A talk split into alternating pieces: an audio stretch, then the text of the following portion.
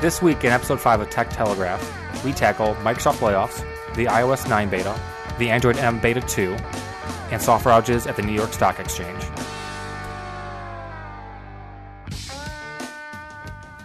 Hey, and welcome to episode 5 of Tech Telegraph. I'm your host, Aaron Markey, and with me is Zack Wyld. Zack, how you doing? I'm good, man. How are you? Not bad. Uh, and with me is Cody, too. Cody, how you doing? I have been better, but I'm all right. Why have you been better? Oh, I just wanted to be different from Zack. I'm I'm doing pretty well actually. Oh, alrighty. I uh, I I purchased a stainless steel Apple Watch. Yeah. And now I want to purchase the Link bracelet. So you're not going to up it to the Watch Edition then? Uh, you know, actually, I have been thinking about selling my car, but probably so, not. All right. Well, let's get on to the week's news. I think the biggest story is uh, Microsoft laying off nearly 8,000 employees and writing off the Nokia uh, comp- or the Nokia, the Nokia purchase last year for uh, seven and a half billion dollars. Is that correct, Cody? Uh, seven point six billion, and the the the employees haven't quite been laid off yet, but oh, they plan day, to. So over the next few months, yeah, right? Yeah, uh, their their day their day as Microsoft employees is quickly coming to an end, and they will get that sweet, sweet layoff check or whatever it is that they get when they get laid off by Microsoft, which seems to be happening a lot lately. So I was thinking for this, we'll go over we'll go over this story real quick, and then are you guys okay with just kind of doing like a you know a state of the union for Microsoft, what they've been doing lately, what they're going to be doing in the immediate future, and maybe what our thoughts and opinions of on Microsoft for for better or for worse? Yeah, I'm fine with giving my opinion of Microsoft. Yeah, that's fine. Alrighty. Well, let's just start off with this story. You know, employees being laid off over the next few months, and they're them writing off the Nokia acquisition. So this is this is a, another second round of layoffs after they laid off. I want to say nine thousand employees last year or so. Yeah, it was it was quite a few. Um, keep talking. I'll see if I can figure out how many they've laid off. It's been a lot. Yeah, I want to say it's upward of nine thousand. They laid, laid off in uh, between between July 2014 and this year, so the last uh, 12 months, and uh, you know, there's they're trying to restructure the whole Windows Phone slash Windows Mobile thing hasn't worked out for them since uh, since the release of Windows Phone Series 7 or Windows Phone 7 series, you know, whatever convoluted name they came up with back. Uh, how long has it been, Zack? Four or five years they released that? I don't recall. I think I want to say I want to say four years. I think it was 2011. Yeah. But you know, it hasn't gained traction. It's not like it hovers around two or three percent market share, at least here in the U.S. Um, and they mainly sell really low end phones. So, you know, with with their mobile plan really not working, and uh, things like tablets and Chrome OS powered devices taking a huge chunk of business and education sectors are kind of having a, a, rough few quarters lately. I mean, rough in terms of Microsoft; they're still making a crap ton of money. Mm-hmm.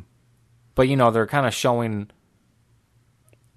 a little bit of weakness and they're not uh, not nearly as as powerful as they were, say, like back in the '90s or early 2000s. Um, but they this is a continuation on Satella Nadella or wow, I, I, Satya Nadella. Satya Nadella, thank you. He, you know, he's been releasing letters, internal memos um, by email to his employees uh, fairly often recently, going on about restructuring and uh, executives moving around and focus what the company's going to be focusing focusing on stuff of that nature. And you know when they announced this round of layoffs and this uh, write off of Nokia, they said they're going to be focusing on three things moving forward. Um, and those three things are f- um, focused on people who are w- window uh, loyal to Windows, people who are you know pro- productivity people, productivity business users, and people who are uh, you know the lower end market. So the you know the more conscious you know price conscious consumers, and the way they're going to do this is focusing on really really good productivity apps, um, focusing on messaging apps, and then focusing on flagship devices. So, and I'm taking that as being uh, like Windows Surface devices. Oh, yeah. So I'm, I don't know. It kind of looks like they're just quitting the mobile game. Uh, I, mean, I don't know if they're necessarily like getting out of the mobile game completely. I think they're, but they're trying to focus more on what their their strength strengths are, and that's more of more of building mobile software that you can use on both iOS and Android, and just trying to build a really good software ecosystem in the mobile world instead of trying to push um, like Windows Phone down people's throats. Like I, I think if they come at it in a way where they really focus on the software, like software first, and then still kind of keep Windows Phone there as something that you can get, but really focus on getting their services up because like one of the main reasons why you would get an Android phone is if you pretty much live and breathe Google because you have all those Google services already installed. Mm-hmm. So I, I, feel like if Microsoft can really really up their game with um, just the, the, their like plethora of apps and just have really good apps out there, then maybe in a year or two they could they could maybe try and jumpstart the Windows Phone thing again. I, I don't think I would buy a Windows Phone device still, but I think that could be be one possible strategy is really just try and focus on on good software first, and then trying to get people to get your phone later. Um, so I mean, it. I, I don't think Windows Phone is completely dead, but I think it's a good thing that they're not focusing so much on trying to take over the market when they don't really have a foothold on it anyway. Yeah, I mean, they're really in a. I'm not sure if a transitionary period is really what they're going through. Um, I mean, they're releasing the uh, Windows 10 update, I want to say on July 29th or July 31st or something like that. And uh, so, I mean, that's that's good to look forward to. Um, Isn't the Windows 10 update only available on that date to certain users? I thought, like. Well, I mean, like they said select- it's going to be a rollout. So, Okay. who knows how many weeks it's going to take for it to fully roll out to people who have Windows Yeah. 7 and Windows Okay. 8 and 8.1. But what I'm trying to say is they're releasing their new OS Yeah, yeah. then. I mean, I'm sure you're going to be able to buy copies of it or buy a computer with Windows 10 starting on that date or sometime around that date. Um, and you know, from everything I've seen from Windows 10 and from the uh, little I've used it in the developer preview, it's pretty good. It's a lot better, in my opinion, than Windows 8. I just thought Windows 8 was too big of a of a shift. Um, but you know, they're releasing Windows 10, and with that release, they're unifying. They're trying to unify code for a tablet, for a phone, for a desktop, for an Xbox. So you write one, and there's very, very little you have to do to get that app to work across all the different screen sizes. You know, for the Microsoft portfolio of devices. And then on top of that, they've recently bought the Sunrise Calendar app. They've bought Wunderlist, and they bought uh, Accompli. I think Accompli, Accompli, which they turned into the Outlook app. And all three of those apps are really good in, you know, in the area that they pertain to. Like, and I personally think the Outlook app is the best email client you can get for Android or iOS. Um, Sunrise isn't bad, and I mean Wunderlist is c- good, but it's just a, a task manager or you know task list, a task manager. I haven't really been. I don't know. I haven't used Wunderlist in a while, but I that was one of the ones that I I wasn't a huge fan of. I don't know, like if it was the design or or what, but just something about it I wasn't a huge fan of. Yeah, it's just you know it's just interesting to see them buy all these things, and then the Microsoft Nokia deal was just uh, it's just crazy. Like there's just so many bad decisions they've made around mobile. And I mean, when they bought Nokia, what's it been two years now since they bought them? A year and a half. I mean, who? I guess if you're the CEO of either company, how do you see that as a good uh, buy? Like, what value do either of those companies see in buying, or you know, in in, in Microsoft buying Nokia? I think it was just it was Steve Ballmer being Steve Ballmer. Yeah, I mean he he he did not make very good decisions for the company. Um, he yeah, I I think it was just one of one of those things you can chalk up to Steve Ballmer just not knowing what the heck needs to be done. I think Satya is now he's he's trying to to really just like trim the fat like they're they're kind of it looks like they're they're trying to exit out of the mapping business like they they sold some of the technology off to Uber and um, some of their their employees are are moving over to Uber. They're they're focusing more more so on search now and not not advertising. So um, AOL and AppNexus are going to take over for display ads. So I, I kind of see it as while Steve Ballmer was CEO, they were just trying to do way too much stuff. Like like they were trying to take on Google. They were trying to, you know, take on Apple with with their their mobile phones. Like they, they were just they were trying to do way too much. So I, I think it's good that, that they're now going to try and just focus on on software, which is originally what made made Microsoft the the company that it was. So I, I can see Microsoft coming back um, in the coming like years. Probably they'll they'll start to do better. Yeah, I don't know. I mean, as the world increasingly goes mobile, I don't see. I'm not. I'm not saying. I'm not spelling out the death of Microsoft, but ten years from now, fifteen years from now, I don't think they're going to be nearly as important as they have been in the last ten or fifteen years. Well, I mean, look at I look at Uber. Like they they're one app. Like I I think like Microsoft they don't need to they don't need to have like the mobile operating system. They just they need to have really good software that that people um, and businesses especially are willing to pay a subscription for.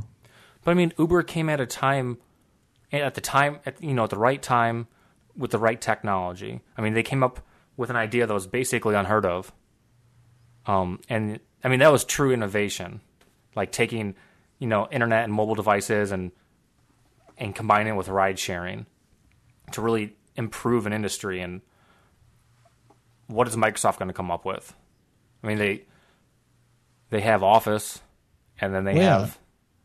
But They have, is Office a sustainable business? Like you can't. I mean, I know it's been well for them the last few years, but like, Yeah, well, I mean, like Office 365 is it's it's a cloud service. You can you can access your Office documents in a browser. You can access them on your phone.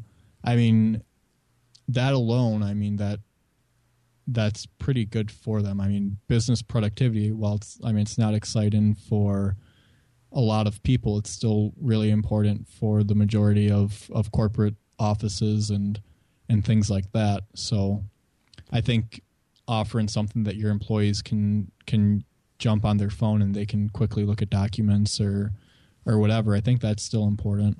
Um, and then like you were saying with like Outlook, like have having a good email client like that's that's one way that they can try and cut away at Google with with Gmail, like try and bring users over to Outlook. Um, and Uh, then I, I know they're they're trying to focus more kind of on on cutting edge technology too, like with Hololens, which um, wh- whether whether or not it's it's going to be successful or not, it's still it's still something that's that's cool to see them trying to do. Like th- they're still trying to explore other areas, and then you have to look at like the Xbox business. Like if all they really need to do is I I don't even know if like creating a streaming box or just like still just having an Xbox. Like that's pretty much tied into the, into the living room. So I think if they can start to trim the fat and start to try to to put pieces together, like I I think they still have a pretty good chance at staying relevant. I don't know the like the mic the the Xbox business that has year over year been a, a loss for them. Like they've never made the money back on that that business. Um, I mean, it was actually right before Steve Ballmer left, and right when uh, Satya came in. He like there there was rumors that, that Xbox was going to be on the chopping block and they were going to sell it off because it was just unprofitable. I mean, they decided against it. I'm assuming they still think they can turn into a profitable business, but I just can't help but think that Microsoft is going to go the way of IBM, which is yeah, they're still around, but no one's going to care about them outside of the people that need IBM. Well, yeah, I mean, they, yeah, they they may not still be like as as cool as they used to be, but I don't know. I mean, I IBM they they're pretty much like mainframe and a couple of other things. Like I, I I kind of see Microsoft still being more relevant, but then again, maybe they'll just they'll they'll still be more relevant to me and to the younger crowd. They mm-hmm. won't they won't really care about Microsoft. So, and I guess the younger crowd is what's important. I keep forgetting that I'm no longer a part of the hip crew. So, um, so yeah, it, it'll it'll definitely be interesting to see see what happens. I don't know, Zack. Do you have anything to, to say about Microsoft? Any any opinions? Um, uh, just to uh, kind of respond to what you guys are just talking about. I don't, mm-hmm. I don't know if I see it completely falling off, um, or like dwindling down to the point that that you're saying it is. I kind of agree with Cody in the fact that I think, um, I actually I didn't know that Xbox was such a a non-profitable business. I mean, it's not a disaster. It's like this isn't a, like the Xbox isn't the Nokia deal of video games. It's just right. it's just not profitable. I don't know how unprofitable, but it's not like a massive failure. It just doesn't gain them anything. Right. Um.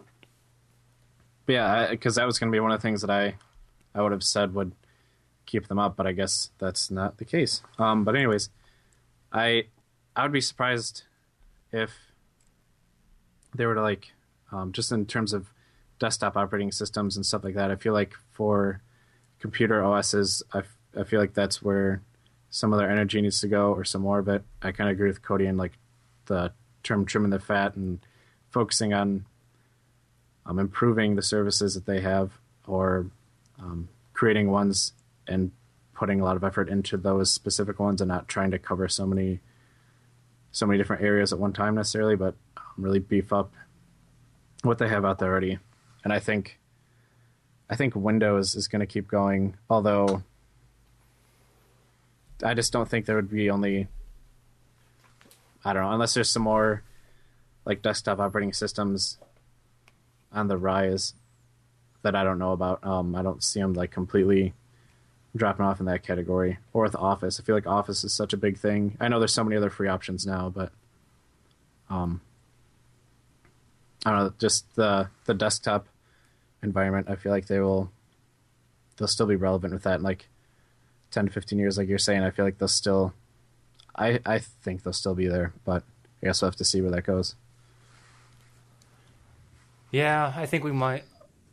Well, I think going back to Xbox real quick, because I'm just reading an article right now about the um, profitability and how, how Microsoft should sell, and I I think they should pro- like selling Xbox would probably make sense like maybe like try and sell it to Steam, like Valve or something, because like that would be interesting. I think because Valve really understands how to make money from selling games. So if Valve had a console and they like took Xbox and started to like sell the digital games for instead of like sixty dollars, selling them for fifty or forty or something like that, like giving you incentive to purchase the digital one. Like I feel like that right there could really help to boost profits. Like trying trying to pretty much just sell digital games but I don't think that's something that Microsoft really understands because the the sale they have going on right now is like pretty much nothing is on sale. Like it's cheaper than it would be, but you can still get it cheaper on Amazon. So Yeah. um, yeah, and I, I mean I don't know. Console gaming seems to be sort of slowly dying off too. So I like I don't know. I don't- Microsoft has, has a lot of fat to still trim. I think. Yeah. Um, what what do you guys think about Windows 10? Do you think that's going to be successful as Windows 7, or do you think it's going to have some market issues like Windows 8 did? Um, we actually have it installed on my um, the desktop we have down here. So the preview that that is, anyways. And I don't know. Honestly, I, I like that they moved away from the solely like tablet environment that I feel like Windows 8 is. Even if you have it on a desktop, it's hard to not open it and think this was made exclusively for a tablet with desktop usability just sort of sprinkled in. And I like that they moved away from that. It now seems like it's very much more of a hybrid thing where it's like you can click the start button and scroll through your your installed programs the same way you would on Windows 7, but there's also some tiles off the side where you can bring up the whole start menu and all that, that sort of thing. So I think they definitely have improved what they I think were going for in Windows 8 and sort of uh, missed the target on that one. But I think they, um, I think it's going to be better. I think it'll be more welcome and more accepted than Windows 8 was because I know there's still a lot of people that were like, I'm not installing that. That's that's garbage. I'm going to stay with Windows 7. Um, yeah. Um, but from what I've used of it, I do I do like it. I think it'll be um, a welcome a welcome update, especially considering I think it's supposed to be free. I don't remember. I know that's kind of gone back and forth. I'm pretty sure it was going to be. It's supposed to be free for anyone who has Windows 7 and Windows 8. And if you're running the developer preview now, you get it for free. Right. But not. They originally said that everyone's going to get it for free, including Pirates, which they retracted.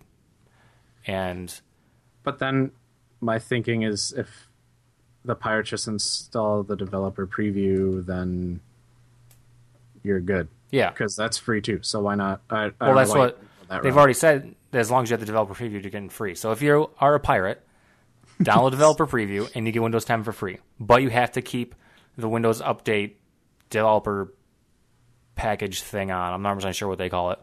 Yeah. Yeah. Is there anything else? Can we move on? Yeah, I'm not really that excited about Windows 10. Alrighty. I don't. I don't have anything to say about it. Let's move on to something more interesting, at least for me, which is today at 2 p.m. Eastern Time, Apple released the iOS 9 beta. And I installed it, and I've been using it for uh, five, six hours now. And I gotta say, I like it a lot. It's not a huge, it's not like the difference between iOS 6 and 7. It's a lot of subtle changes.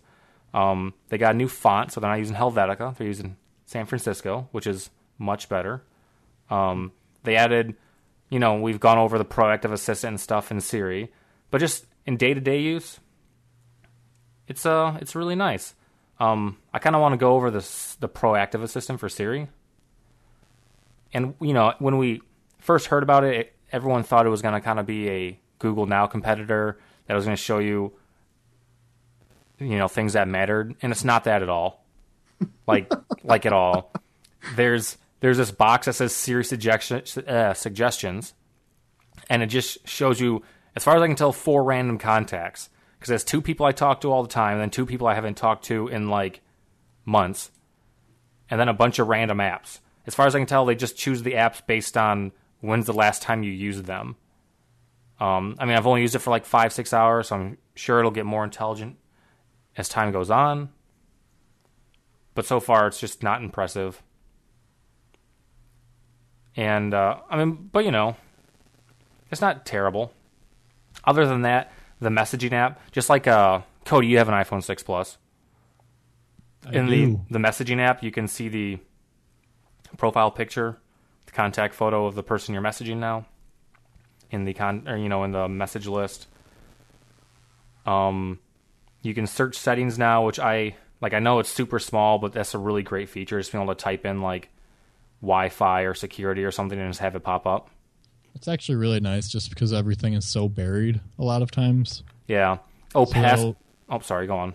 No, I was gonna say that'll just be nice to be able to try and find like where was that thing that I thought I knew where it was. Now I don't know like which series of menus I have to drill into to find it. Mm-hmm. Um, I really like the news, the new news, uh, uh, the news app, which replaces the old newsstand app. It's pretty fantastic. Um, I mean, anyone who's used a news aggregator like uh, Flipboard, is basically the same thing. But it's really nice, and I think I'm gonna try and use it for the next few weeks as like my main news source on my phone. So basically, all you do. No, go on. Sorry. Oh no, go ahead, go ahead. Well, basically, when you open it, like it just asks you, just like Apple Music does, like what your favorite uh, news sources are, and then it, there's a for you tab and a favorites tab and an explore tab. You know, it's basically the same type of setup as uh, Apple Music, but it's really it's really nice so far. Um, so I definitely like that more than the newsstand app because the newsstand app was basically worthless. It was honestly just a folder for newspapers, digital newspapers. Oh, what else is different on this? They've added more Apple bloatware, Wallet? which is always cool. so now there's like eight pages of pre-installed apps instead of just two pages of pre-installed apps. No, I'm, I'm joking. I'm being facetious. There's but there's two more apps, Find My Friends and Find iPhone, that are just forced to be on here. I'm not 100% sure why the Find iPhone app is required to be installed on iOS 9. Because if your phone's lost, you're not going to use your phone to find your phone. I Do don't you know. have to have that installed to find your phone though? No, it's just a setting in in settings that you'd flip on, Oh, and then find my and find friends. I just find creepy. Like Yeah. it just shows you an Apple map of all your friends with iPhones that have turned it on. Like I, I like I like you, Cody, but I don't need to know like that you're at work at two in the afternoon every day. well, I just I won't turn it on. Well, I you know I don't care about my privacy, so I I immediately did. um. Oh, what else? The Notes app is a Notes app, believe it or not. You can draw on it. You can add pictures. Um. But no, it doesn't sound exciting, but it really is. I'm not sure why. Maybe it's just iOS updates in general always exciting for me. I'm just a nerd and like software updates. Did they update the Tips app? I haven't opened it. I've opened it once, and then immediately threw it into my crap folder. I, I didn't even realize that that was an actual app. I've just been scrolling through it, thinking, why is this installed on my phone? I can uh, now type in my menstruation information though, so that's good. is that an actual like can an legitimate thing? Yeah, uh, Oh. reproductive health is called. Really? Yep. Oh, you have sexual activity too, so you can tell your iPhone how many times you have sex in a week. really? yes. Wow. Yeah, I know. Like when I got my first smartphone, I installed a menstruation calculator just so I could like figure out when my girlfriend would pro- possibly be mad at me. Okay, so think She about this. She found out, and then she was really mad at me. Think so for sexual activity, if you click add data point, you can set it to be protection used or protection not used, set the date and the time that it started. Can you set when it was when it ended? No. Can, can- no, you can't oh. set you can't set it to be 30 seconds later. So I'm boned. um They they need to tie that into the Apple Watch, so like you can you can just ooh be like, yeah. hey Siri, Oh, I can share the data I'm too. Having Sweet. sexual intercourse right now, and then hey Siri, I just stopped having sexual intercourse, Yeah, this is I and know, then this share is- share it share it with uh with with iCloud with everyone that I have on my iCloud share thing, so then everyone knows. Everyone knows when to when to give me a high five and when to when to buy me a beer. you can type in information on uh, birth control tests, birth wow, pregnancy test. Like like when when you last used one? Yeah, and then whether it was positive or negative, just in case you forgot that you're having a baby. so I mean that's good. Oh man, this is Uh, great. I'm sorry, I'm, we're talking too much about this. No, Um, I, I'm I'm going to have to in, install the iOS 9 beta now just so I can can uh, track how many times I don't have sex. And this the best part is now when I press the shift button, I get capital letters on the keyboard, Yes. which is great. Or or is it you get lowercase letters? Then you get lowercase when it's lowercase. When you press the shift button, it goes uppercase. And I just don't. I, I really want to just like show you guys this font. Sa- Uh, San Francisco looks really good on this screen. It's okay. I'll wait for a movie to be ma- to be made about it, and then I'll. And then and then you'll Oh, actually consider it to be a real font. Yeah, yeah. If it doesn't have a two-hour documentary about it, about like why it's the greatest font in the world, then I don't I don't care about it. Oh, and I can't believe I glossed over this. The uh, multitasking menu is new. In my opinion, it's actually gotten kind of worse. So, the multitasking menu now basically, I mean, it looks almost the exact same, except now the cards can stack on top of each other instead of being right next to each other. And the animations are a lot more animated, I guess, when you're flipping through things. But what sucks is you know how on the when you double tap into the multitasking menu, there's that top uh, part that shows you all your recent contacts. Like that's not there anymore, which I use that all the time. So that was that's kind of irritating. I don't think I've ever used that. Oh man, I think I use it daily. Yeah, like for the recent contacts, I usually ignore that. I suppose it would be useful. I just I've never, I don't know, I haven't really wanted to use it before. So when does iOS 9 actually get released? Like, Fall sometime. release date on that? Okay. Yeah. I don't know if there was an actual official release date on that or not. I don't know. That's all I wanted to say about iOS 9. Though we can move on if you guys want to. All right. Well, so this week um, we had a couple of, of technical glitches and outages. Um, so the New York Stock Exchange went down for a couple of hours. United Airlines wasn't able to check in passengers um, or like have flights go out for a little while. Um, and it was all all pretty much around software that wasn't created properly. Um, so so before people were thinking that it was maybe like Al Qaeda or something like that, where it was like cyber terrorists, um, and that was kind of you know it's a lot easier to sell a news story that um, you know the New York Stock Exchange went down because terrorists, and instead of like the New York Stock Exchange went down because the New York Stock Exchange didn't want to invest in people to create good programs. Um, so, and it, it just kind of, kind of, it should be raise an awareness to uh, really just like software development in general that we should be investing more in both creating new software and actually maintaining that software. Um, so this is this is just going to be me going off on a, a short little rant, um, just because that that's what I do for a living is create software. But essentially, like what a lot of people don't know is a lot of software is created by contractors. A lot of the contractors bid the lowest price, i.e., they're like foreign people or from another country like India or India.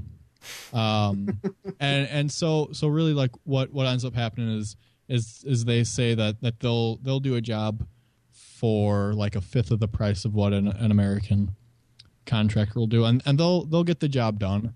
Um, it may not be the prettiest thing, but but they'll get it so it works and stuff. But a lot of times it's just it's patched together because you have ten or twenty different people working on it, and they're not really coordinating the best because some of them have decent project managers, others don't. So you just kind of get this hodgepodge thing together where it's um, just a bunch of like little band aids and duct tape and things like that, just kind of scattered throughout the place. it works, but if something breaks, it's kind of like, well, why did it break? And then you kind of go through and look at it. It's like a just a series of stuff, for lack of a better word. Um, and so, I mean, I I guess when you think about it, it's kind of like the same thing as like, you know, you, you go to McDonald's and you're you're not paying a whole lot of money, so you get kind of not the greatest food and you don't get the greatest like service. Whereas if you go to like a fine dining place, you pay a lot more money, but you get a lot better food and it's a much better experience.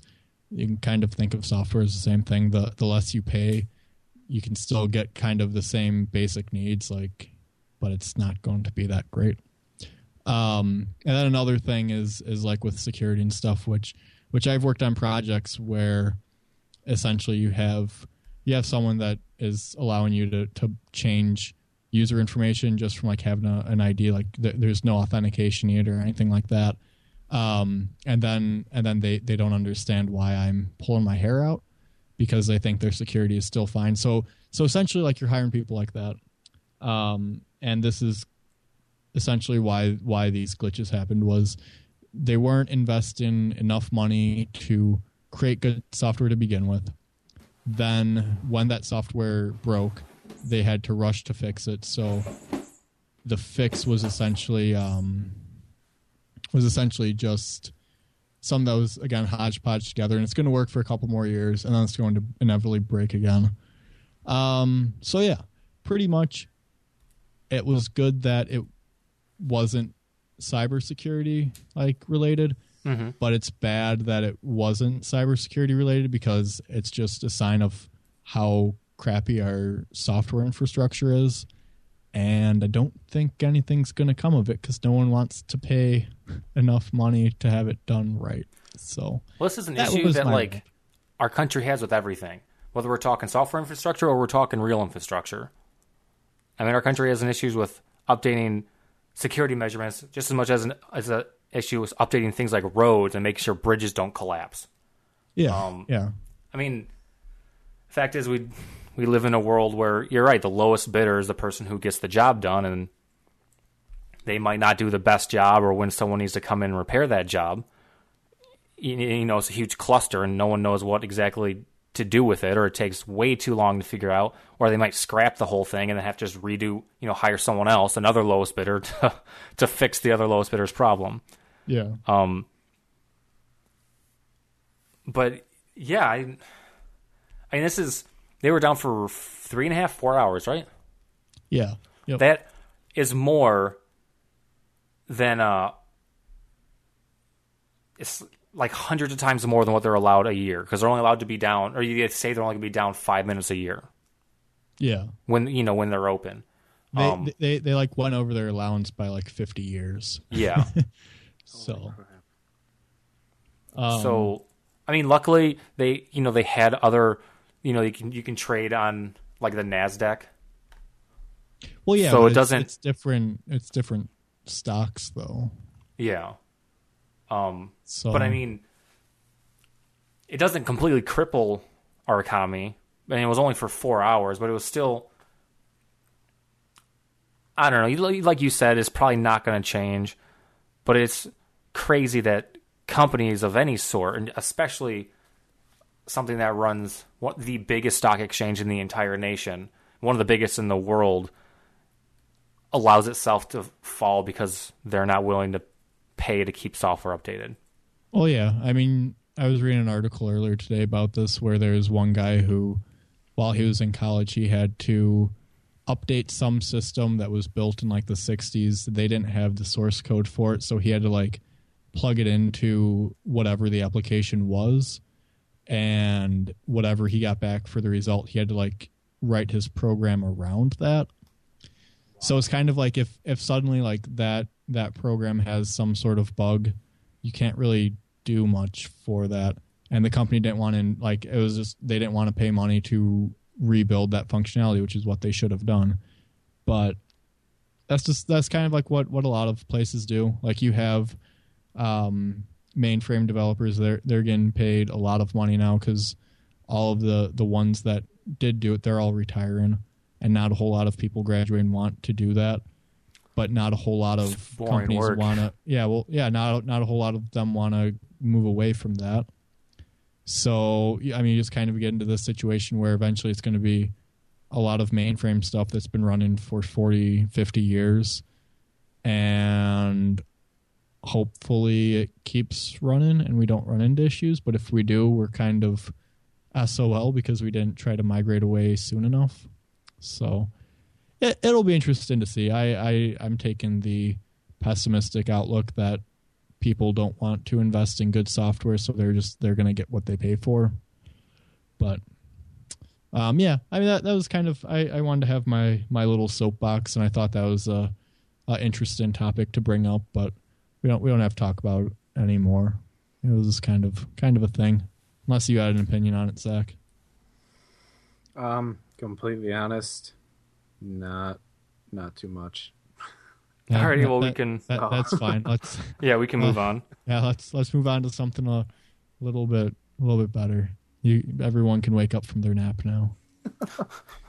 So, uh, so Android M was announced at the last um, Google I/O, and they they released the preview for Android M, and today um, they released the second preview of Android M, and it looks like they've um, they've come with, or it's come with a lot of welcome fixes or things that they said were gonna be coming out already. And I haven't, I did finally get my Nexus Six this week so I can install it. Um, I haven't yet because I've been at work, but I'm definitely going to be doing so either um, tonight or this weekend. But just just looking at uh, some of the things they changed, they I don't know if anyone saw the the app drawer from the first one, but it was pretty hideous looking. Okay, the app drawer was great. See, I com- like, I, I okay. I can understand why you you like it, but I think it looked really terrible. Like the functionality of it was kind of nice in a sense, but like it looked really bad, in my opinion. I I think it looked terrible. I don't know. I'm looking at like at what the new one looks like. I don't know how it functions and like actual use. hmm It doesn't look nearly as gross as it did before, but I don't know how it if the I don't know if the functionality with the whole alphabet thing is the same because that's one thing I did that I thought okay that's cool, but it just looked really bad or poorly implemented. So if they still have something similar to that, that'd be cool. But I think the fact that they changed it, updated it, was a good call. Okay, so what, in your opinion, is like the biggest things in this second beta?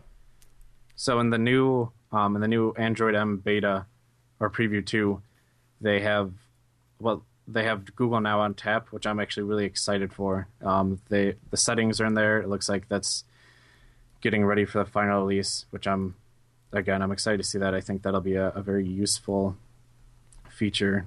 Um, another thing, at least to me, I think is really cool is there's a built-in system UI tuner that lets you shut off icons in the status bar, and that's that might be small to some people. I think I don't know. I think that's exciting. I think that's cool. You can control what icons will be in your status bar and how that looks like straight out of the box. Because I know I use custom ROMs to do that kind of thing, or um, different different uh, like Xposed modules and mods like that. But the fact that's actually built in, I think, is awesome. Yeah, Um, I'm really happy. Ever since they got that, I'm not sure if, actually if it's in Android M, but at least in Android 5, whenever you put someone in like your phone in priority mode or do not disturb mode, and put like a little star in your status bar, Oh, I hate it. and it was so annoying. So I'm glad I could just like tell that to go away. Yeah, because like I yeah, same for me. I I mean I have Pebble smartwatch, but still I silent the phone. I just any sort of sound icon, whether it's a star or a little bell or a little circle flying through it, just just doesn't need to be. I just want it gone. So if I can do that, that's hugely exciting for me. There's also a couple of other um, smaller things like the the there's like a quicker file manager access and there's um, a memory setting where you can see like actually in the settings how much memory is being used i think that's that's nice to know i like seeing that Um, I don't know if a lot of people are like going to be super excited about seeing how much memory your phone's using or apps or how many um, apps are using the memory and whatnot. I personally think that's a cool, a nice little addition. But yeah, I'm So- hoping to get it. Go ahead.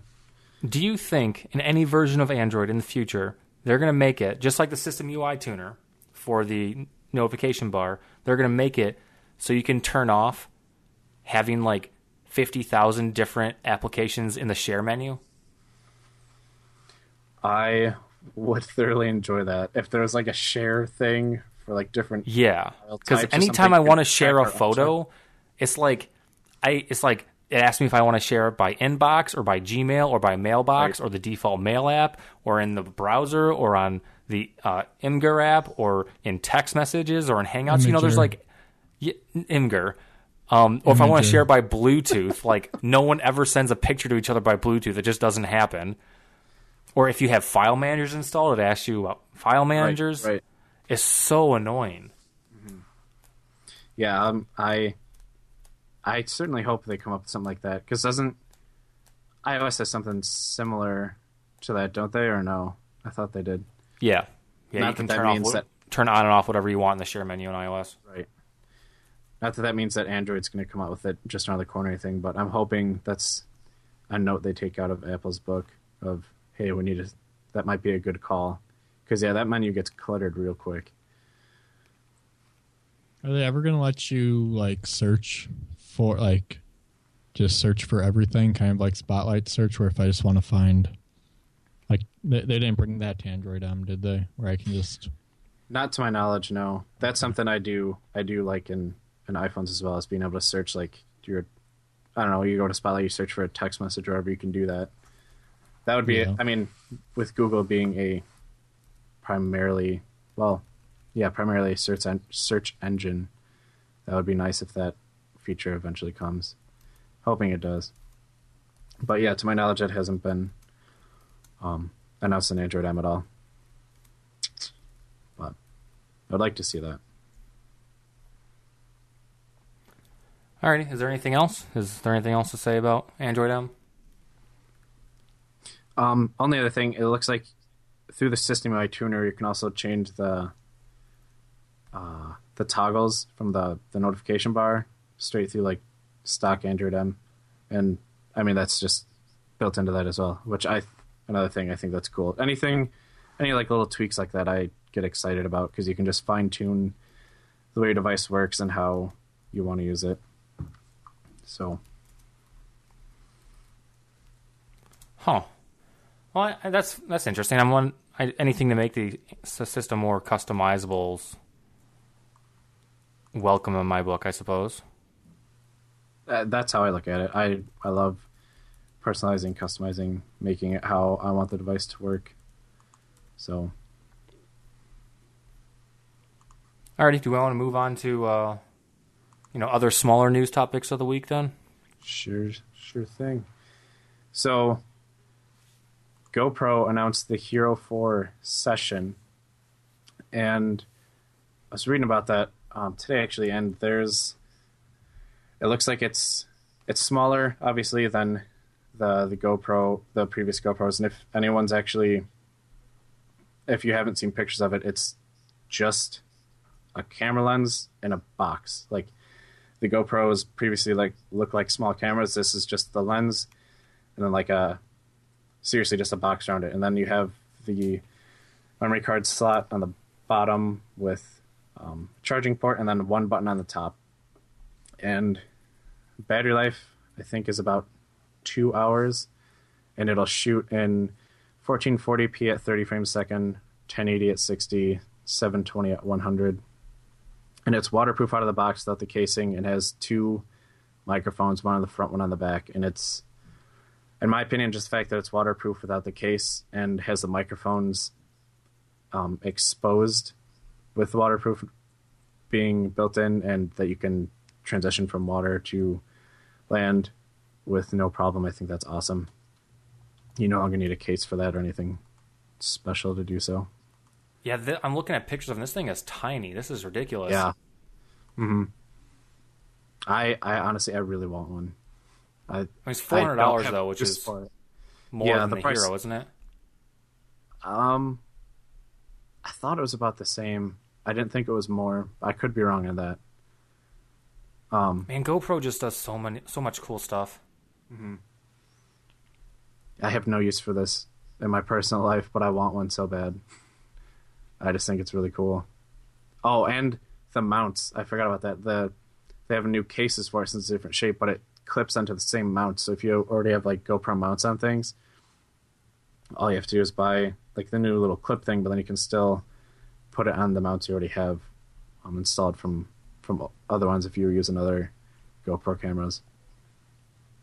Uh, this thing, I know I just said this, but this is blowing my mind. It's only 1.5 inches in each direction. It, yeah, I know. It's a perfect one and a half inch cube. It's crazy.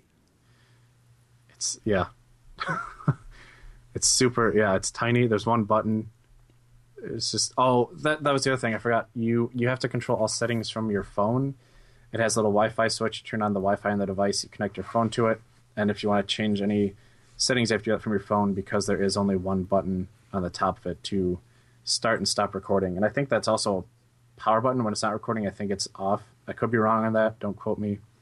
Um, I'm pretty sure that's how how that works as well, though. But I personally don't think changing settings from your phone is like something that should deter you from it.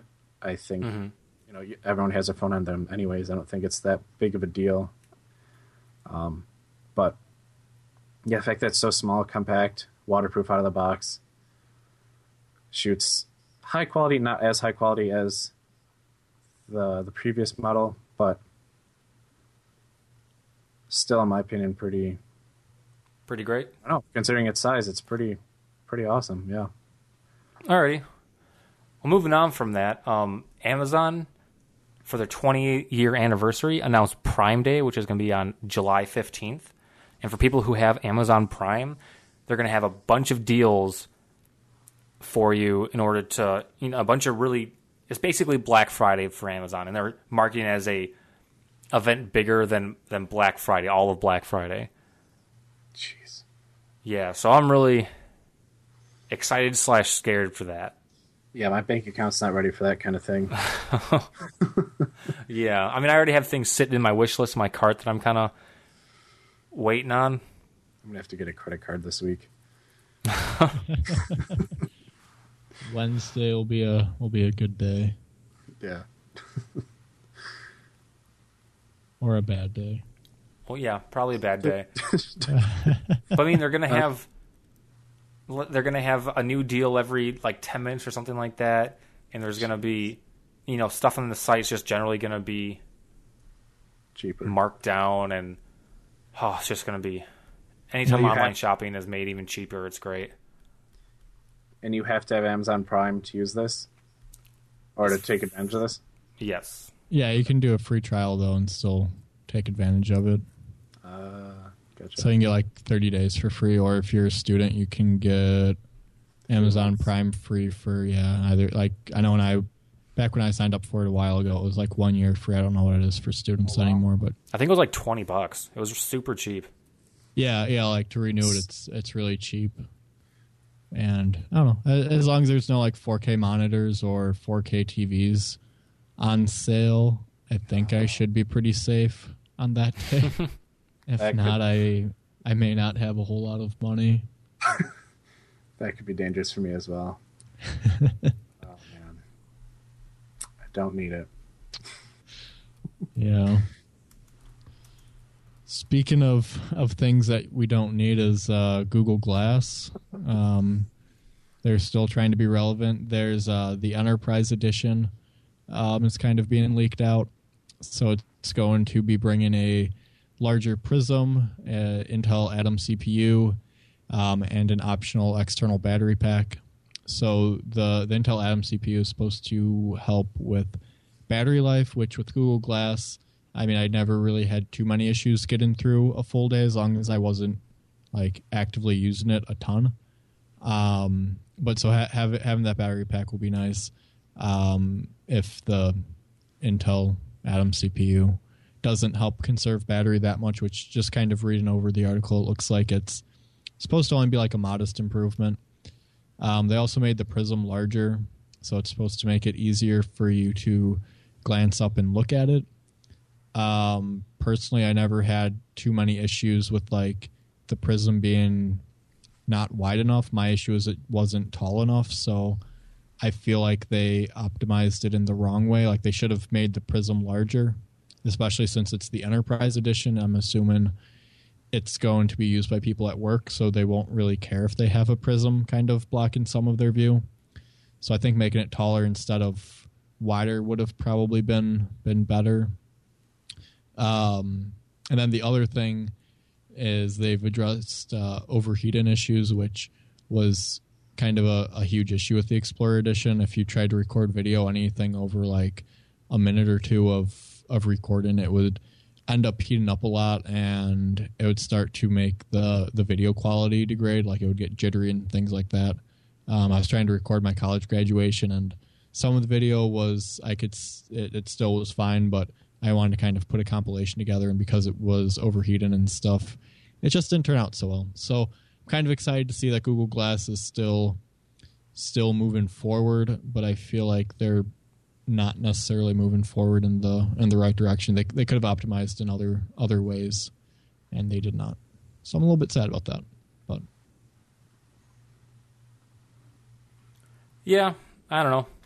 He had a lot more experience with Google Glass than I, so I guess you know a lot more than I do about how big this update is, or how small this update is. Do you yeah, think, uh, I mean, uh, it, it, just pretty much is like a life beat or a heartbeat. It's still there, but it's eh, not a whole lot has changed from what I can tell. So, so other news. Um, I think this was announced today, actually. Yeah, this morning. T-Mobile claims that it now has more subscribers than Sprint, and I don't know the legitimacy of that. But um, more importantly, in my opinion, is they got rid of the roaming charges in Mexico and Canada.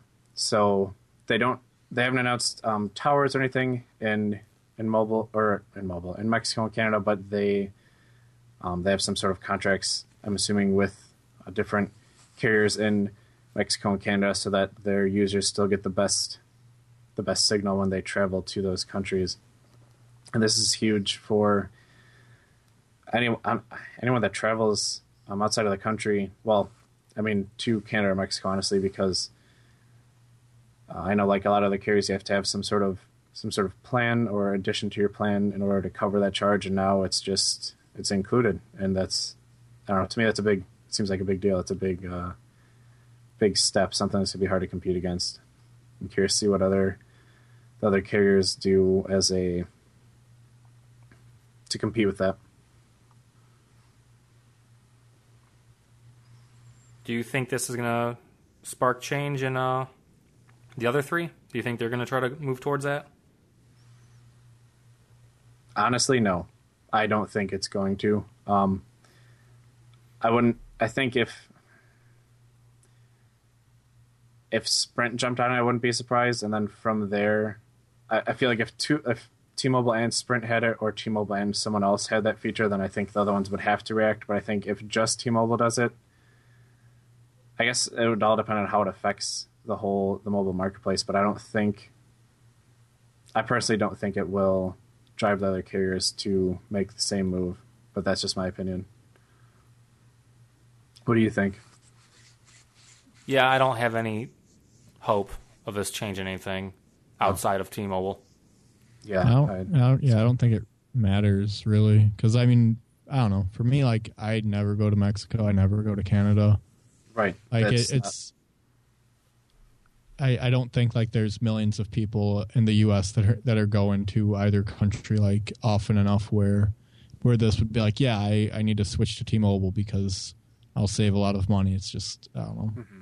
I'm it's sure a nice a thing, but yeah, yeah, like it's it's nice to have. Like I have T-Mobile, and I'm I'm certainly happy that I have that ability now. But whether I ever use it, I don't know. Right.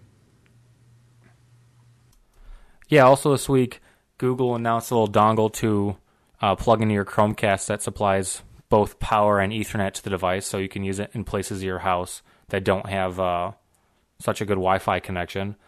Um, you guys find that useful? Uh, I mean, it. Yeah, I guess I I won't ever buy it. Um, I think it's kind of a little bit silly that it almost doubles the price of a of a Chromecast now just to get Ethernet. So I don't know. It's cool that you have that option. I don't really need it though. Chromecast has always worked well enough for me. Yeah, same. Same. Sorry. You say double the price, but you have to keep. I don't know. You have to keep in mind that the Chromecast is ridiculously cheap, and the adapter is fifteen dollars, which isn't expensive. I personally, I feel like I want it. I don't know if I need it, but I like. I don't know. I just feel more comfortable with the Ethernet connection to as many things as possible. And while it's not necessary, I wouldn't be surprised if I ended up with one in about a week. yeah, no, I mean, I like it. Just it makes the Chromecast like go from thirty dollars to forty five dollars. Like if you want Ethernet connect uh, connectivity. So, mm-hmm. I mean, it, it starts to get up to that point where like you can buy a Roku, which I think in some cases those have Chromecast abilities anyway. So I, I don't know. It's interesting. It, it's useful, but I don't. I don't have a use for it. Mm-hmm. Makes sense. Um, so Apple is planning on, um, or not planning on. They they have asked their supplier to make um, 90 million um, of their next iPhone models. So, and this is 10 million more than they asked for the iPhone 6. Um, so pretty much the the big big thing with the new iPhone um, 6s and presumably 6s Plus um, are better camera, slightly better hardware, and supposedly it's supposed to be getting Force Touch, which we'll see if Apple has figured out what Force Touch is actually supposed to do. But um, mainly, I, I'm excited about this really just because I'm hoping that they make a lot of gold ones because I want to get a gold one as soon as they are released, just because I want a gold iPhone. Not so much because I want an updated iPhone 6s, just to have a gold iPhone. Yeah, the leaks for the hardware for the 6s and 6s Plus don't look that interesting, but I really want to upgrade from a black 16 gig to a 64 or 128 gig gold one. So whatever way I can do that. So if even if that means buying one, like buying another iPhone six, because I just don't care about Force Touch. So I don't really, I don't think I really care about the new hardware refresh. Cody, yeah. do you want it real, real quick? Do you want it for any reason other than gold? Um. Well, I, so I just, like I just want a gold phone. It's like, oh, okay. okay. Well, so yeah, have you seen the want... gold iPhone? Yeah, okay, okay so but it looks pimp. phone. okay, okay, but, hold on. Okay, Cody, on. go ahead. Explain yourself. Okay. Defend yourself. So, I have T-Mobile. Mm-hmm. Having D, uh, having T-Mobile by default, I pretty much have Jump because it's insurance on my phone and so, essentially, by default, at some point in the next couple of months, I need to get a new phone because otherwise it doesn't make sense to pay for Jump. But I want to have insurance on my phone, so I still would. I, I just kind of, I may as well just have Jump. So it just kind of works out pretty nicely. Um, I think Force Touch will be interesting to see what they do with it. I think Aaron and I were having this conversation offline earlier that um, Apple just doesn't really know what they're doing. Like the, it, it seems like after Steve Jobs passed and everything, a lot of the new design decisions, no one is there to be an asshole and say your idea is stupid. We're not doing that. And that's like that's kind of what Steve Jobs' big thing was was he wasn't afraid to make someone cry or or be mean or anything like that. His main goal is to build something cool. And I feel like Apple no longer has an executive that does that. So I'm interested to anyway. Long long story short, I'm interested to see what Force Touch would be like on the iPhone. I have no clue what it would be though, because on the watch, Force Touch makes no sense. Like it does a million different things, and it should really do one or two specific things. So. We'll see. But yeah, mostly mostly I just would really like a gold gold iPhone. but also for the T-Mobile thing. So, but Okay. but but, but mo- most mostly mostly because I need to have my iPhone match my Apple Watch. Oh gosh. Okay. Jeez. Okay. All right. I guess I guess I can give you that, even though that's ridiculous. Anyways, moving on to to a more exciting company, Facebook. Um, they are implementing or testing out, I guess, floating videos, so you can watch videos while you're scrolling through at the same time. And as small as that sounds, I feel like a lot of people are gonna take advantage of that. It was what like I know sometimes I'll see a, a video that I might kind of want to watch, and then I'm like, I don't care because it's Facebook. But if I can watch it and continue to do nothing with my life by scrolling through my newsfeed, I'll probably do it. Yeah, I Go ahead. Uh, I was gonna say I, I, I feel like yeah it is gonna be a really cool feature considering that YouTube's uh, mobile apps have had it for I don't know how long, and it's Mhm. been kind of useful. So Did they mention anything? I don't. I didn't see anything about the mobile app unless you saw something about that, or is it? oh no no the the mobile app for Facebook that being able to do that on the mobile app is probably like ten years out knowing Facebook. Yeah. And also, um, something that I noticed uh, just this last week is Facebook did, I think it was our last podcast, we mentioned something about Facebook maybe working on a, a music service of some sort. And they denied um, any sort of assumption that they may be working on a music service. So I guess that that's no longer going to be a thing. well, that's sad. That's good.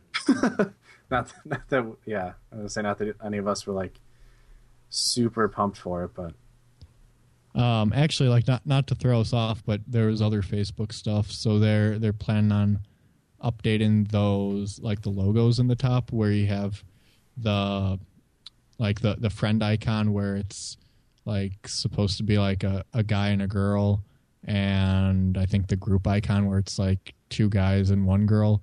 They're updating the icons so now for the friend one like the girl is going to be in front and the guy is going to be in back and then for the group icon like the girl is going to be in the front middle and the two guys are going to be in the back and i i'm just kind of like th- they're doing it because it's like it's supposedly like sexism stuff which i Um, i guess i can kind of see that argument but at the same time it's like mostly guys built facebook and it's like they probably like they probably didn't think about it in like a sexist way. It was probably like just in a like whatever. So now it's like reverse sexism almost. I don't know. I, i'm just kind of curious what what you two might think about that. The fact that this is an issue bothers me significantly just because it's just i didn't i never noticed the group icons. I like well I, I mean i knew they were there but i've never paid attention to them to notice that there was a girl in the back or a guy in the front or whatever. Like who why does it matter? And it doesn't seem like it's a a sexism thing. Now it just seems like a feministic we're better than you put us in front. Like the fact that it has to be brought up to that point i don't know. I i don't understand it. I think it's stupid. That's my opinion. Yeah. Yeah. I just don't really have that, an that opinion. a big deal has like a, a deal has to be made about like yeah. I could see like quietly doing it or like right. but like it was more like yeah we we have to do this. Like it's like eh, okay. Yeah that's what i but- don't understand Yeah, because it's kind of I don't know. I feel like there are other ways to bring awareness, but I just, I was just kind of curious. So I, I saw that earlier this week. yeah, i must have missed So- that one Yeah, I, I, I it was like in uh, this one YouTube channel that I watch. But oh gotcha anyway, um, so you can now subscribe to Showtime online. Uh, so you no longer need a cable subscription to Showtime to get Showtime. So the subscription it is ten ninety nine a month. You can get one month free if you go and sign up on their website. It has looks like you can watch it from pretty much everywhere. You can watch from your laptop, uh, PS4, Roku, Apple products. I don't know if you can watch it on Android yet. Um, does not look like it. So yeah, you, you can do iPhone, iPad, Apple TV, Roku, Hulu, and PlayStation Vue. So um, I'm kind of curious what, what you two think about it because I've been excited about HBO now. Um, I'm not so much excited about Showtime because they don't seem to have as much program. And I think if it, instead of being like 10.99 a month, it was like 7.99 a month, I would be a little bit more interested. But their lineup doesn't seem as impressive as as HBO. But maybe I I just haven't looked at it close enough either. Yeah, I don't know. I I like some shows on Showtime, but I'm to the point where I just don't want to pay for any more streaming services. Yeah, I Like I don't want to pay. I pay for Amazon Video, and I pay for Netflix, and we have oh. Hulu in the house, and I just don't want to pay for HBO Go and pay for Showtime. There's just too many services. But to be fair, you get Amazon with Amazon Prime. Well, yeah, but I still pay for it. Right. I'm just tired of, you know, every, like five years ago we were all clamoring about being able to have like an a la carte system for video, and now that we have it, well, not completely, but now that we're going towards that direction, I don't see that future being any better than the system we currently have. Instead of paying one company a large amount of money, I'm going to be paying a bunch of companies small amounts of money. Yeah. I mean, I, I, I think I'm probably going to try to do the free trial and see like if there's anything that I like on Showtime. But like the only thing that I recognize that they have is Dexter, and I can watch that on Netflix. So Yeah, and there's Oh, only and- four good seasons of Dexter. yeah, and they have Boyhood, the documentary, which or it's like a movie. Which if if no one has seen that, that's actually a a really good movie. It's just it, it's shot over the course of 12 years of a boy. Yeah, that's a really good one. It's yeah, but that I mean that I've already seen, so I don't need Showtime to watch it. So So I guess the last news snippet of the week is that uh, Apple Watch sales have plummeted since 90% in April. So the first few weeks that they were selling Apple Watches, they were selling 200,000 units a day, and now they're down to less than 20,000 units a day. So I just I just thought it's interesting to see. I mean, obviously, when a new product comes out, there's always going to be a spike, and then it kind of decreases. But I think it's interesting to see that they've plummeted so much. Well, I can't okay, say then. I'm surprised though. Okay. How how many Android Wear watches were sold? Oh, I'm not saying. I'm, I'm gonna I'm gonna guess that in the first week that Apple Watch was available, they sold more than every single Android watch or Android Wear watch ever sold. Yeah, they. But the um, thing is, is for Apple to release a product and then for it to taper off so quickly is just kind of weird. Like, I wouldn't be surprised if when they announce the new iPhones or when they, you know, sometime middle of next year, early next year, when they announce Apple Watch 2, that they announce a price cut, just like they did when the iPhone just like originally came out. yeah, but I mean, just just to, so they Android Wear sold seven hundred twenty thousand as of April. That's it. So like, yeah, they Dang, they were selling a third of that a day. Exactly. So so you you think about it like like twenty thousand a day, okay? Like like that Hang on, that's is that right? plummeted. Yeah. It, um Is- business Okay, never mind. The- I- the I- business- I have met two Yeah. people with Android Wear watches yeah. in like a year.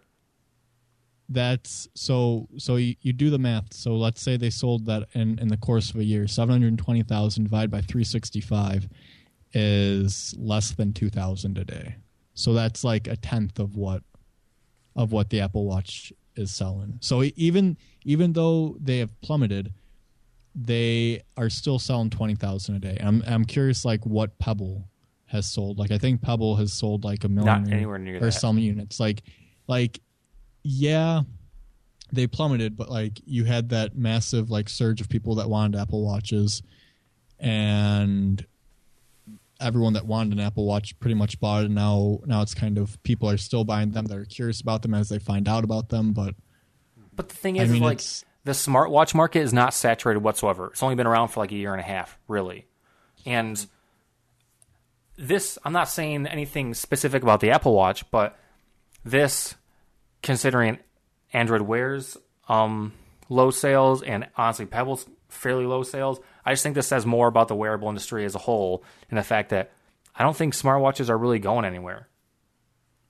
Like I think it's a product category where all these companies were thinking, all right, we need another big growth sector. What's that sector? And then everyone decided it was going to be watches. I mean, I I think they they haven't figured out what smartwatches need to be. I think that's like the biggest issue. I think smartwatches still have a lot of potential. Like I I see like in a couple of years my my watch being more of like my identity, like the the watch that I wear, and it, it could even be like spread across like a couple of watches since Apple's going for the whole fashion thing. So I could see having like a couple different Apple watches that you would wear to different places, but but still, like you, you would use that for your identity.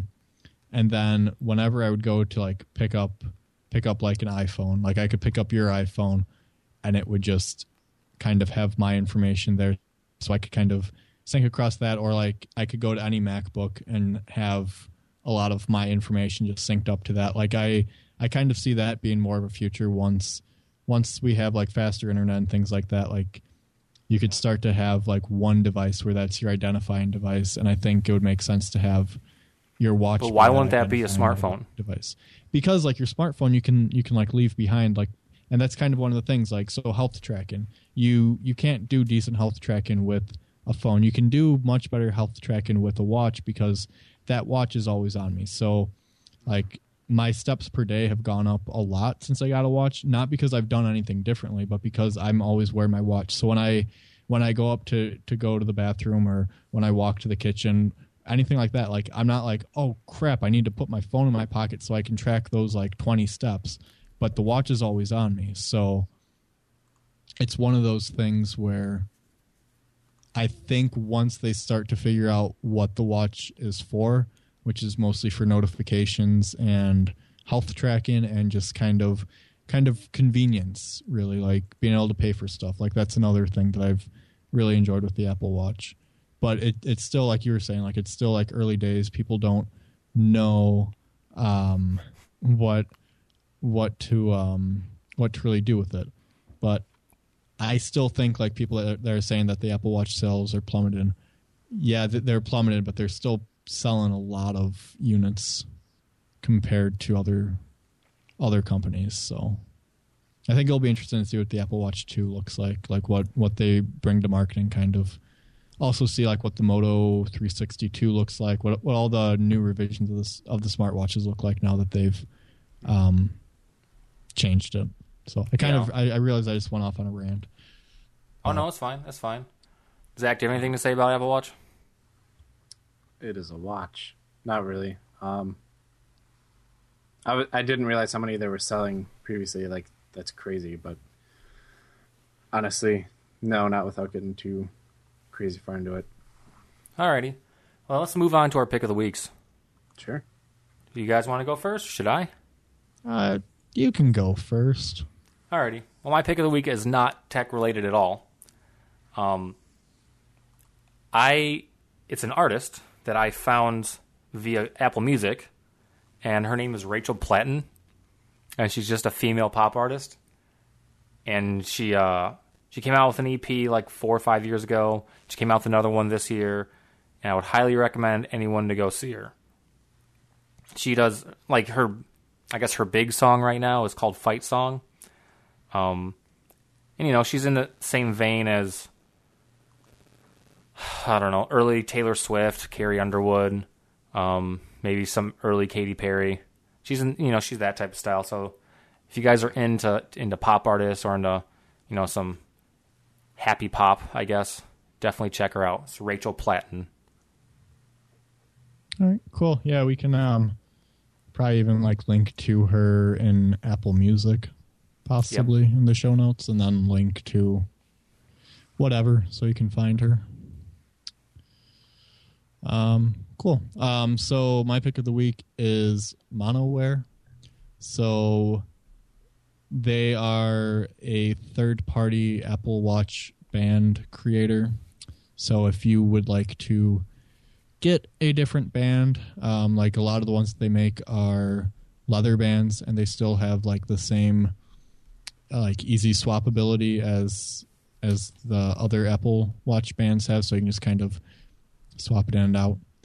Um, but yeah, it's it's kind of interesting. Like it's I think around like eighty dollars for their leather bands. Um, they have nylon bands, which I think are absolutely ugly, but those are sixty dollars. Yeah, they are pretty Um, terrible looking. They have a mesh metal, which is like a really ugly knockoff of the Milanese loop. Like it doesn't even have a magnet. Like pretty much what you're getting from them is like more variety, but the quality of them looks looks quite a bit less. So like for me, I think I might actually get one of the leather bands because they don't have a whole lot of leather bands available for guys um, with just like the regular Apple Watch stuff. So like the brown leather band looks kind of cool. Oh man, the black leather band with the black um, sport watch looks really nice. Yeah. Sorry, sorry. Like no, no, like I, I think really like the, the big thing with, with MonoWear, like their leather bands are are what I'm most interested in. The other ones are kind of yeah. I don't think I would want them. They just don't look incredibly nice. But yeah. So it's MonoWear. Um, go check them out if you have an Apple Watch and want a band. Cool, cool. So my pick of the week, um, it's an app called AZ Camera for Android devices specifically. I don't. I'm guessing just by the nature of the app, there isn't one for iOS. Um, but so what it is is it's a a camera that allows you to take control of all the manual functions of like a like you would on a nicer camera and what I think is about this is I bought I actually paid for an app before called Manual Camera because that was the only thing available at the time, and it lets you control the the white balance, the ISO, the the aperture, um, pretty much everything mm, close to everything you would with like a, a nicer DSLR kind of thing or kind of camera. And so if you're if you like photography and you don't necessarily and you kind of want to play around with getting different shots and like um how a a nicer camera would work i think it's cool that you can you can do that on your phone now. Um, you can practice take decent pictures. You can shoot in raw as well if you want to get into editing. So in fact there's a free option available now i think it's really cool because i definitely would have would have probably got this before I paid for the other one. But yeah, I just think it's it's cool that we now have that, that option on our smartphones. Yeah, that is like that's especially like it looks like you can change the the shutter speed and things like that. So Yeah. like if if you really want like a little bit little bit overboard and got like a cheap tripod and a cheap uh camera holder, you could probably take some some pretty decent pictures like at night Right, just yeah. like up yeah, you know, yeah, like up the shutter speed and um yeah. I that, that looks pretty cool. I mean, some of the some of the phones have pretty decent cameras too. So I, if I mean, with this combined with it, I think you could get not saying the same quality, but almost comparable in certain cases. I would assume. So, yeah, I think it's pretty cool. Yeah, cool. Um, and with that, I think that's the end of the show. Um, if you guys want to follow us, you can follow us on Twitter. I'm at Analog Mechanica. That's A N A L O G M E C H I N A. Are you ever Uh, going Cody. to actually change that? Yes, I was, but I, I like it a lot, so I don't think I'm going to. I might because I really don't like spelling it out, but I. No, you know what? This week I'm going to. I'm definitely going to this week, and I'm also going to say that next week. Um, Yeah. but no, Cody, where can they find you at? Uh, you can you can find me on on Twitter as well. It is at Cody Engel with an underscore in between the Cody and the Engel. Where can Zack, they find you yourself? at Zack? Um, uh, I, you can find me on Twitter as well at wild191. It's W Y L D O N E nine one. Yours is the only like catchy Twitter handle out of out of Yeah. the three of us. Like it. it Oh no, no, rhymes, it Analog just, like- is great. No, like like Wild One Ninety One, it just rolls off the tongue. Like I just I want to walk up to someone that I don't know and be like, "Hey, follow Wild One Ninety One," just because it's so easy to say. Like Wild One Ninety One, you just say it in conversation and it it just rolls off of your tongue. Um, and I know that we've been trying to, you know, cut down these Twitter things, so I'm I'm sorry, but I just, you know, And with they got that, to the end of the show for a reason. Yes. Yeah, and with that, it's truly the end of the show. Um, if you guys like our show, please subscribe to us on Stitcher or iTunes. Uh, please leave us a five star review and maybe some review notes. Tell us what you did like, what you didn't like. Tell us what your favorite type of soup is. I don't really care. Um, you can find us on they tell us. techtelegraph.co. And uh, yeah, is, is there anywhere else people can find us? Oh, we post stuff on Facebook, so follow us on Facebook. We post uh, interesting little news articles that we don't talk about on the show on Facebook as well. Yes. Yeah. And we let you know when the show goes up and all that, all that fun stuff. But, Yep. but yeah. Yeah, thanks Uh, for listening. You know, we'll be back next week. Yep, next week uh, is what? What is that? July 16th? It is next week, that's for sure. Yes, it is. Yeah, yeah, it's Yeah. 16th. Alrighty. Yeah. So expect episode 6, July 16th. Thanks for listening. 17th. Thanks for listening.